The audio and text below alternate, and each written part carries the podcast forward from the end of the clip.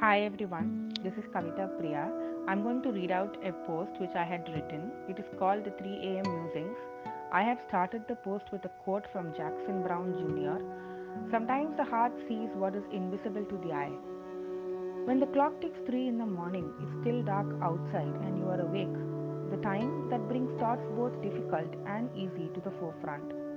The time when the heart acknowledges what the mind will never understand.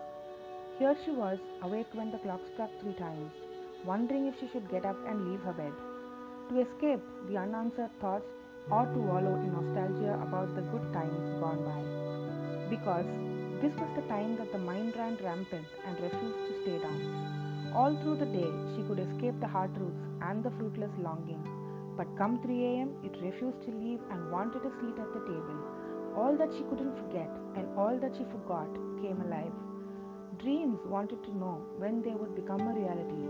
Inspirations wanted to know why they had been buried deep. Chaotic thoughts wanted to know when there would be perspective. History wanted to know if the lessons learned were referenced. Past regrets fought to take the first place. The what ifs demanded answers. The conscience wanted to know if it was respected. The self wanted to stop living by the rules. The heart wanted to grab happiness even if it is in the moment. The ones that you didn't connect or keep in touch with wanted to know why you haven't connected.